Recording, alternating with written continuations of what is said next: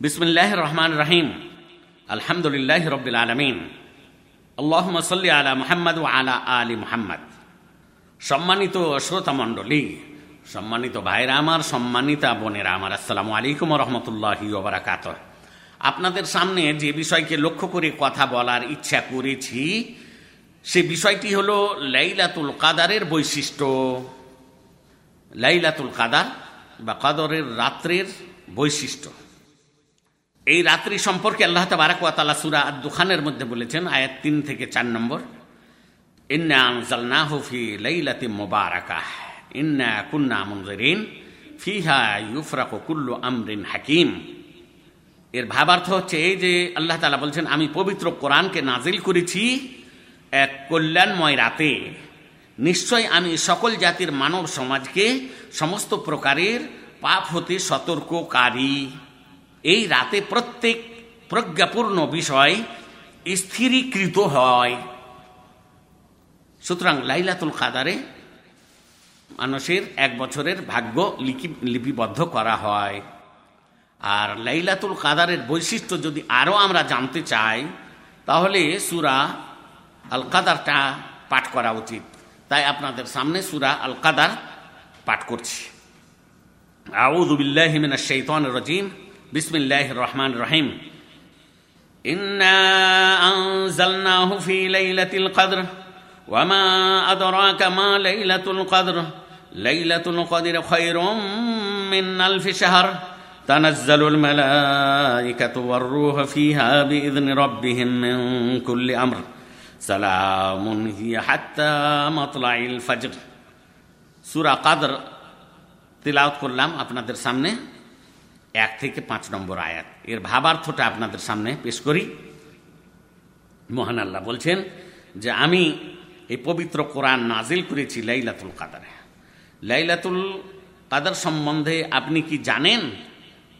লাইলাতুল কাদার হল এক হাজার মাস অপেক্ষা, এক হাজার মাস অপেক্ষা শ্রেষ্ঠ।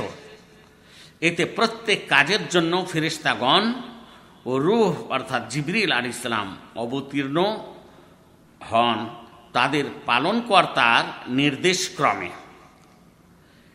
এটা নিরাপত্তা যা ফজরের উদয় পর্যন্ত অব্যাহত থাকে, সুরা আল কাদার এই রাতে মহান আল্লাহ পবিত্র কোরআনকে লৌহে মাহফুজ থেকে প্রথম আসমানে অবতীর্ণ করেছেন। এই সুরাকে লক্ষ্য করে এটাও বলা হয়েছে যে এই রাতেই পবিত্র কোরআন অবতীর্ণ হয়েছে, অর্থাৎ পবিত্র কোরআনের কিছু অংশ অবতীর্ণ হয়েছে। তারপরে তেইশ বছরের মধ্যে সম্পূর্ণ কোরআন নাজিল হয়েছে। আমাদের জেনে রাখা দরকার যে সর্বপ্রথমে সুরা আলাকের পাঁচটি আয়াত অবতীর্ণ হয়েছিল। সেই সেই সময় ছিল রমজান মাস, লাইলাতুল কাদর। একরা বিসমে রব্বিকাল্লাদি খালাক খালাক আল ইনসান আমিন আলাক। শেষ পর্যন্ত পাঁচটি আয়াত অবতীর্ণ হয়েছিল। তো এই রাতে পৃথিবীতে অসংখ্য ফিরিস্তা নেমে আসেন এবং তারা যখন দুনিয়ার কল্যাণ, বরকত, রহমত বর্ষণ করেন, তখন মমিন ব্যক্তিরা এইগুলির দ্বারা উপকৃত হন।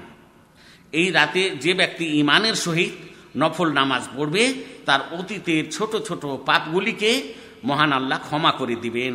তাই পবিত্র হাদিসের মধ্যে এসছে আনাবি হরাইরতা রদি আল্লাহ আনহু, আনি নবী সাল্লাহ সাল্লাম কল, মান কামা লাইলাতাল কদর ঈমানান ওয়া ইহতিসাবা গুফির আলাহু মা তাকাদ্দামা মিন যামবে ওয়া মান সামা রমাদানা ইমান ওয়া ইহতিসাবা গুফিরা লাহু মা তাকাদ্দামা মিন যামবে রওয়াহুল ইমামুল বুখারি ফি সহিহে ওয়াল্লাফদুল্লাহ ওয়াল ইমাম মুসলিম এইদান ফি সহিহে।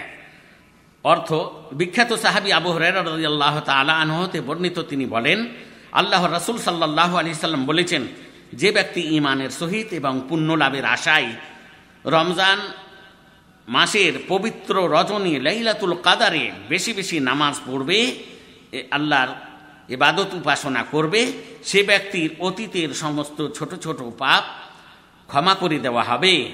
আর যে ব্যক্তি ইমানের সহিত এবং পুণ্য লাভের আশায় রমজান মাসের রোজা রাখবে, সে ব্যক্তির অতীতের সমস্ত ছোট ছোট পাপ ক্ষমা করে দেওয়া হবে। ছোট ছোট পাপ ক্ষমা করে দেওয়া হবে।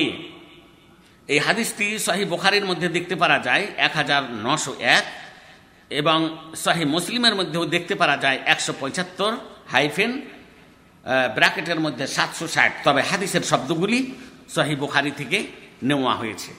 আল্লাহ তবারক তালা যেন আমাদেরকে এবং বিশ্বের সমস্ত মুসলিম ব্যক্তিকে সে নর হোক বা নারী হোক, সকলকে যেন আল্লাহ তবারক তালা লাইলাতুল কাদারের বৈশিষ্ট্য লাভ করার তৌফিক দান করেন।